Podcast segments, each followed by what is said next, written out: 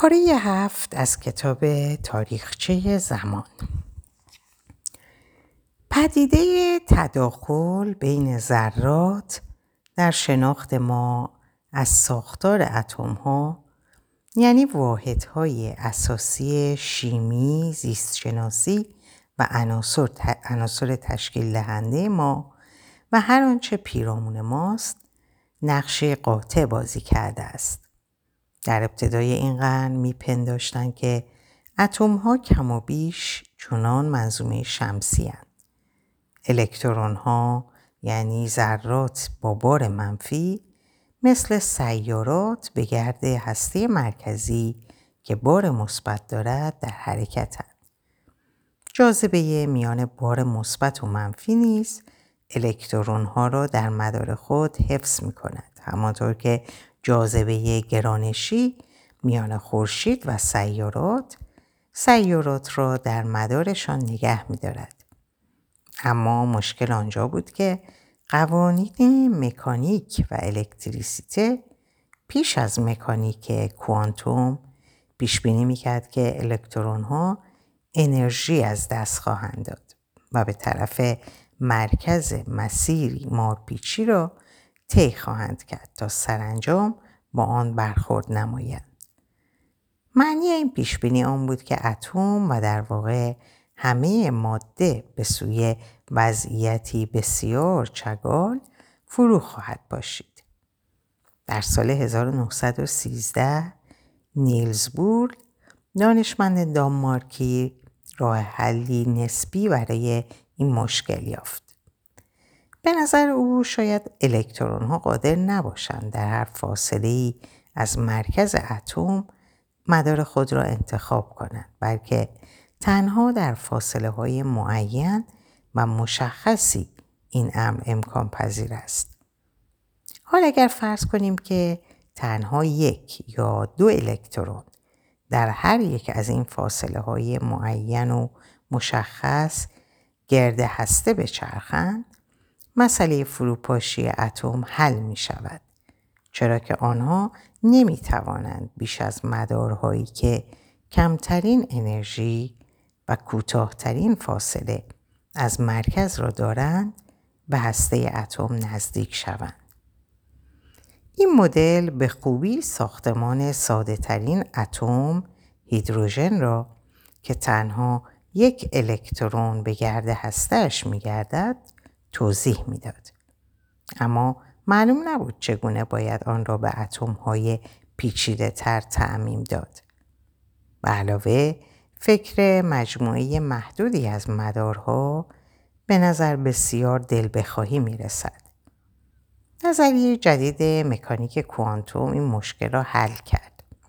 بر اساس این نظریه الکترونی را که در مدار خود گرد هسته میچرخد می توان به مسابه موجی انگاشت که طول موج آن بستگی به سرعتش دارد.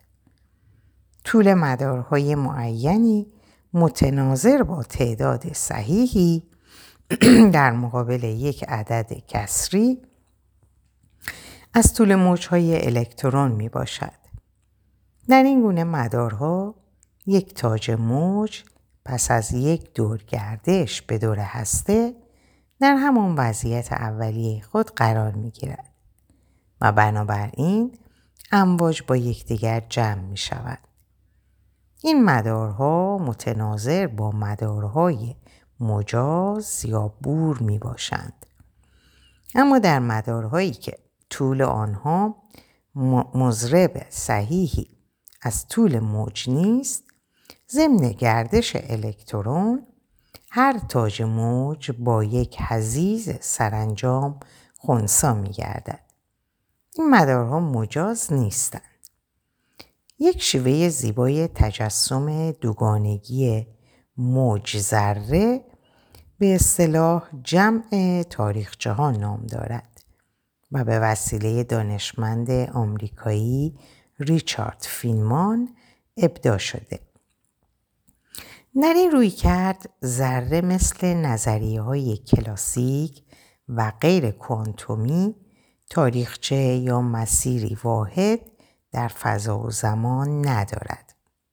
در عوض فرض می شود که ذره برای رفتن از آب به ب هر مسیر ممکنی را می پیماید. متناظر یا هر مسیری یک زوج, یک زوج عدد است. یکی اندازه یک موج و دیگری وضعیت در سیکل یعنی اینکه آیا در تاج یا حزیز قرار دارد را نشان می دهد. با جمع کردن امواج کلیه مسیرها احتمال رفتن از آ به ب به دست می آید. به طور کلی اگر مجموعه ای از مسیرهای همجوار را مورد مقایسه قرار دهیم فازها یا وضعیتها در سیکل اختلاف زیادی با یکدیگر دارند. این به این معناست که موجهای متناظر با این مسیرها تقریبا یکدیگر را به طور کامل خونسا می کنند. اما در بعضی از مجموعه های مسیرهای مجاور تفاوت زیادی بین فازهای مسیرها به چشم نمی خورد. امواج این مسیرها خونسا نمی شوند. این مسیرها نظیر مدارهای مجاز یا بور می باشند. وقتی این اندیشه ها به صورت ریاضی و محسوس درآیند به طور نسبتا سرراستی می توان مدارهای مجاز را در اتم های پیچیده تر و حتی در مولکول ها که از چندین اتم تشکیل شده و الکترون ها در مدارهایی به گرد بیش از یک هسته میچرخند محاسبه کرد. از آنجا که ساختمان مولکول ها و واکنش اونها نسبت به یکدیگه اساس تمام شیمی و زیست شناسیه مکانیک کوانتوم به طور اصولی به ما اجازه میده که هر چیز رو که پیرامون خیش می‌بینیم در چهارچوب اصل عدم قطعیت پیش بینی کنیم. اما در عمل محاسبات مربوط به دستگاه هایی که بیش از چند الکترون دارند چنان پیچیده است که ما قادر به انجام اونها نیستیم. نظریه نسبیت عام انیشتین بر ساختمان کلان جهان حاکمه. نسبیت عام نظریه کلاسیکه یعنی اصل عدم قطعیت مکانیک کوانتومی رو که در صورت سازگاری با دیگر تئوری ها باید به حساب آورد مد نظر قرار نمیده. علت اون که اختلافی بین نظریه و مشاهده به چشم نمی‌خوره اینه که معمولا سراکارمون با میدانهای گرانشی ضعیف می باشد. اما قضیه تکینگی که پیشتر مورد بحث قرار گرفت نشون میده که میدان گرانشی باید دست کم در دو حالت بسیار قوی باشه. حفره های سیاه و انفجار بزرگ. در چنین میدان های نیرومندی تاثیر مکانیک کوانتوم بسیار برجسته است. بنابراین به یک معنا نسبیت عام کلاسیک با پیشبینی نقاطی با چگالی نامتناهی سقوط خود رو پیشگویی می‌کنه. درست همونطور که مکانیک کلاسیک یا غیر کوانتومی با طرح اون که اتم ها فرو میپاشه و چگالیشون بی نهایت میشه سقوط خود رو پیش بینی نمود. هنوز نظریه کامل و سازگاری که نسبیت عام و مکانیک کوانتوم رو وحدت ببخشه نداریم. اما پاره ای از ویژگی هایی رو که باید داشته باشه می‌شناسیم. پیامدها و نتایج این ویژگی ها در ارتباط با حفره های سیاه و انفجار بزرگ در های بعدی تشریح میشن اما فعلا می‌پردازیم به کوشش های اخیر برای نزدیک کردن دانش ما از دیگر نیروهای طبیعت و وحدت اونها در یک تئوری کوانتومی واحد. ذرات بنیادین و نیروهای طبیعت ارسطو معتقد بود که تمامی اشیا در جهان از چهار عنصر بنیادی تشکیل شدند. خاک، هوا، آتیش و آب. این عناصر تحت تاثیر دو نیرو می باشند. گرانش یا گرایش خاک و آب به پایین اومدن و سبوکی یا گرایش هوا و آتش به صعود. این تقسیم بندی محتویات جهان به ماده و نیرو امروزه هنوز رواج داره. ارسطو اعتقاد داشت که ماده پیوسته است. یعنی می‌توان یک قطعه از ماده رو بدون حد و مرز به قطعه های کوچیک و کوچکتر تقسیم کرد. بیون که به قطعه ای که دیگه تقسیم پذیر نباشه برخورد نمود. اما چند تن از یونانیان مثل دموکریتوس معتقد بودند که ماده ذاتا دونه دونه است و همه چیز از تعداد بیشماری اتم های گوناگون درست شده. واژه اتم در زبان یونانی به معنای بخش ناپذیره. قرنها این بحث ادامه یافت بدون اون که گواهی واقعی گواهی واقعی به سود هر یک از طرفین پیدا شه. اما در سال 1803 شیمیدان و فیزیکدان انگلیسی جان دالتون با اشاره به این واقعیت که ترکیب های شیمیایی همواره در نسبت های معینی با یکدیگه در میآمیزند خاطر نشان ساخت که به هم پیوستن اتم ها و تشکیل واحدهایی به نام مولکول به خوبی پدیده بالا رو توضیح میده. به هر حال بحث بین پیروان این دو مکتب فکری تا سالهای نخست قرن حاضر به نفع اتمگرایان خاتمه نیافت. انیشتن یکی از گواهی های مهم رو ارائه نمود. اون در سال 1905 چند هفته پیش از جزوه مشهور نسبیت خاص طی مقاله خاطر نشان ساخت که اونچه حرکت براونی خونده میشه حرکت نامنظم و تصادفی ذرات کوچیک قبار معلق در یک مایع ناشی از تصادم و برخورد اتم های مایع با ذرات قبار می باشه. با این همه در اون هنگام تردیدهای نسبت به بخش ناپذیر بودن اتم ها ابراز می گردید. چندین سال قبل یکی از محصلین ترینیتی کالج کمبریج به نام جی جی تامسون وجود یک ذره مادی به نام الکترون رو به اثبات رسونده بود. این ذره جرمی کمتر از یک هزارم جرم سبکترین اتم داشت. اون از وسیله مانند لوله تصویر تلویزیون های امروزی سود جست. یه رشته فلزی که از شدت گرما سرخ شده بود الکترون پرتاب نمود و از اونجا که بارشون منفی بود الکترون ها به کمک یک میدان الکتریکی با شتاب به سوی صفحه فسفر اندودی فسفر اندودی رانده می شدن و چون به صفحه برخورد می کردن پرتوهایی از نور تولید می شد.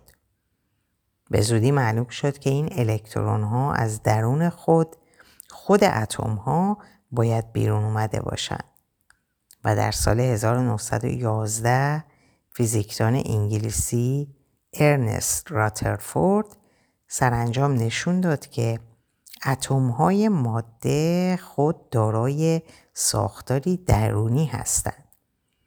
اونا دارای یک هسته فوقالعاده کوچیک با بار مثبتن که گرد اون تعدادی الکترون در حرکتن. اون با تحلیل چگونگی انحراف ذرات که دارای بار مثبتند و از اتم های رادیواکتیو خارج میشن به هنگام برخورد با اتم ها به این نتیجه دست یافت. در آغاز میپنداشتند که هسته اتم از الکترون ها و تعداد متفاوتی از ذرات با بار مثبت به نام پروتون تشکیل شده. پروتون از واژه یونانی به نام نخست گرفته شده زیرا تصور عموم بر آن بود که پروتون واحد اساسی سازنده اتمه اما در سال 1932 یکی از همکاران راترفورد در کمبریج به نام جیمز چادویک کشف کرد که هسته شامل ذره دیگهی به نام نوترونه که جرمی برابر با جرم پروتون داره اما بار الکتریکی نداره. چادویک به خاطر این کشف جایزه نوبل رو دریافت داشت و به ریاست کالج گومویل و کایوس کمبریج که منم یکی از اعضای اون هستم برگزیده شد. اون بعدها به خاطر اختلاف نظر با دیگر کارکنان کالج از این سمت کناره گرفت. گروهی از اعضای جوان کالج پس از بازگشت از جنگ خواستار برکناری پیرترها از سمتهایی که سالیان سال بر عهده داشتن شدند. این مربوط میشه به دوره های قبل از من. من در سال 1965 وارد کالج شدم. یعنی در پایان یک دوره تلخ. هنگامی که اختلاف نظرهای مشابهی یکی دیگر از اساتید برنده جایزه نوبل به نام سر نویل مات رو وادار به استعفا نمود. تا حدود 20 سال پیش پروتون ها و نوترون ها ذرات بنیادین انگاشته می شدن. اما بررسی های به عمل اومده روی برخورد پروتون ها با یکدیگه یا با الکترون ها در سرعت های بالا نشون داد که در حقیقت این ذرات خود از اجزای کوچکتری تشکیل شدن. این ذرات ریز به وسیله فیزیکدان دانشگاه کلتک موری گلمان کوارک نامیده شدند. اون در سال 1969 به خاطر مطالعاتش روی کوارک ها جایزه نوبل رو رو بود. منشأ این نامگذاری رو باید در یکی از جملات رازآمیز جیمز جویس جست. کلمه کوارک ظاهرا باید مثل کوارک تلفظ شه. با این تفاوت که به جای ت کاف در انتهای کلمه است. اما معمولا مثل لارک تلفظ می گردد. چندین نوع کوارک, کوارک متفاوت وجود دارند. دست کم شش دسته شناسایی شدن که بالا، پایین، عجیب، مفتون، ته و سر نامیده شدن. هر دسته از سه رنگ تشکیل شدن. سرخ، سبز، آبی. باید توجه داشت که این اصطلاحات عناوینی بیش نیستند. کوارکا بسیار کوچکتر از طول موج نور مرئی به معنای رایج کلمه هیچ رنگی ندارند. ظاهرا فیزیکدانان مدرن به قوه تخیل خود پروبال دادن و برای نامگذاری ذرات جدید دیگه خود رو به زبان یونانی محدود نمی کنند. پروتون یا نوترون از سه کوارک با سه رنگ درست شده. پروتون از دو کوارک بالا و یک کوارک پایین و نوترون از دو پایین و یک بالا تشکیل شده. می توان ذراتی از دیگر کوارک ها ساخت. عجیب، مفتون، ته و سر. اما همه اینها جرمی بس زیاد دارند و به تندی به پروتون و نوترون تجزیه میشن. امروزه می‌دونیم که نه تنها اتم ها و نه پروتون و نوترون نوترون درون اونها تقسیم ناپذیر نیستند. بنابراین مسئله اینه ذرات بنیادین بنیادین واقعی که عناصر ساختمانی اولیه همه اشیاء کدومند؟ از اونجا که طول موج نور بسیار بزرگتر از اندازه اتمه نمی‌توان به دیدن اجزای اتم به شیوه معمولی دل بست. برای این کار به چیزی با طول موج بس کوتاهتر نیاز داریم. همونطور که در فصل قبل دیدیم مکانیک کوانتوم میگه که ذرات در واقع موج هستند و هرچی انرژی ذره‌ای بیشتر باشه طول موج موج متناظر کوتاهتره. بنابراین بهترین پاسخی که به سوال بالا می‌توان داد بستگی داره به اون که انرژی ذره‌ای که در اختیار داریم چقدر زیاد باشه. دلیل این امر اینه که انرژی ذره تعیین می‌کنه که حداقل طولی که می‌تونیم ببینیم چقدره. انرژی این ذرات بر حسب واحدی به نام الکترون ولت سنجیده میشه. در آزمایش های تامسون روی الکترون ها دیدیم که اون به کمک یک میدون الکتریکی به الکتروت ها شتاب داد. مقدار انرژی که یک الکترون از یک میدان الکتریکی یک ولتی کسب می‌کنه یک الکترون ولت می باشه. در قرن 19 هم یعنی هنگامی که مردم تنها می‌تونستن از انرژی ضعیف چند الکترون ولتی واکنش های شیمیایی مثل سوختن استفاده کنند میپنداشتن که اتم ها کوچکترین واحد مادن.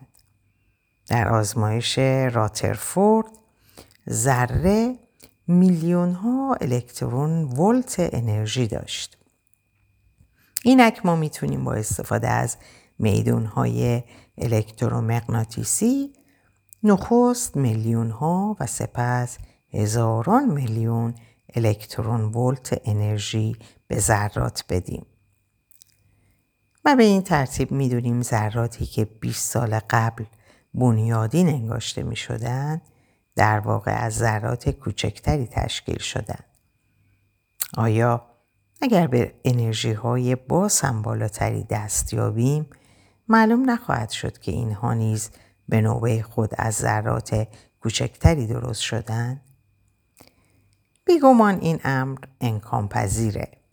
اما ما دلایل نظری در دست داریم که باور کنیم سلول های نهایی سازنده طبیعت رو می‌شناسیم یا به شناسایی اونها بسیار نزدیک شدیم.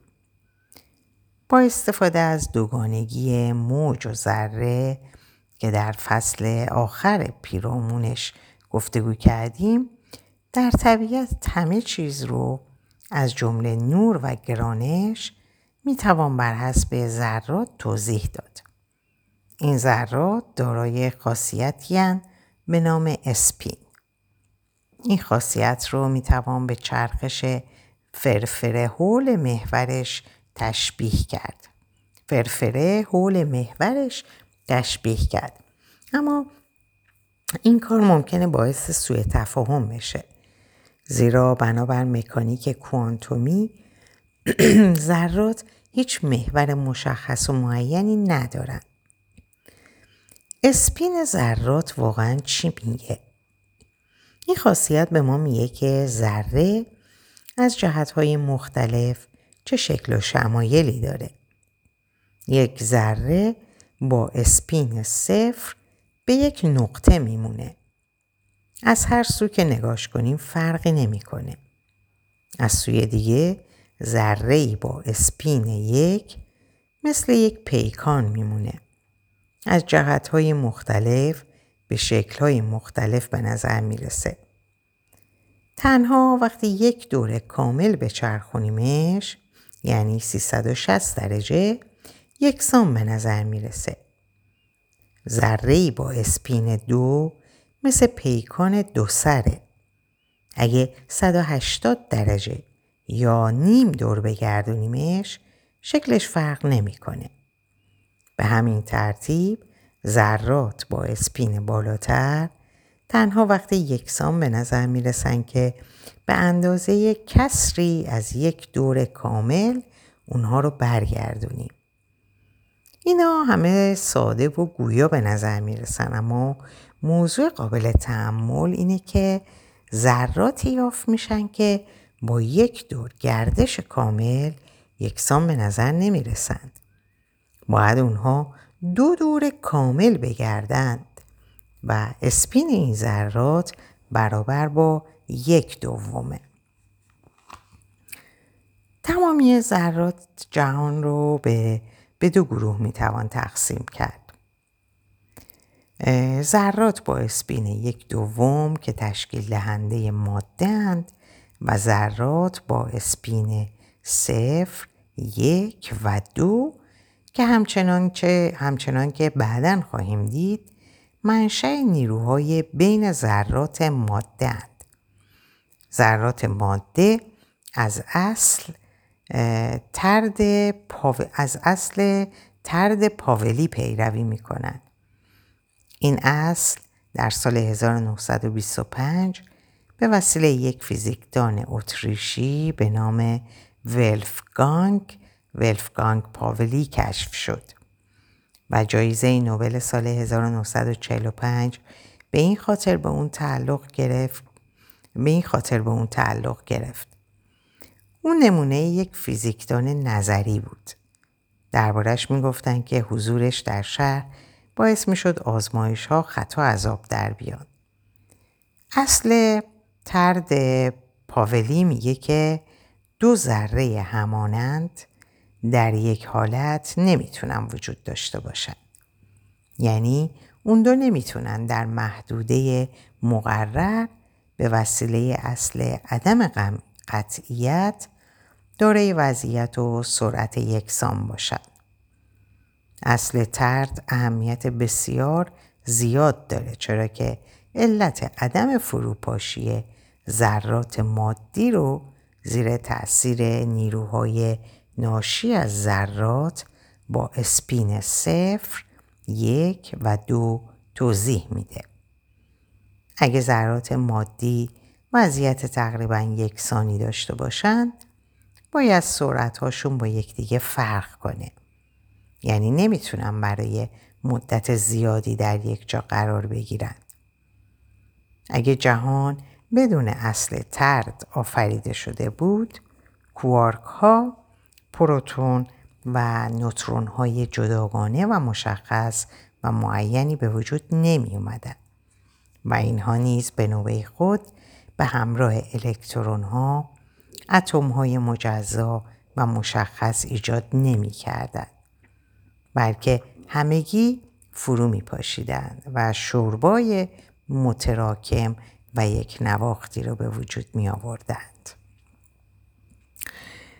در اینجا به پایان این پاره می‌رسم براتون آرزوی سلامتی ساعات و اوقات خوش و خبرهای خوش دارم خدا نگهدارتون باشه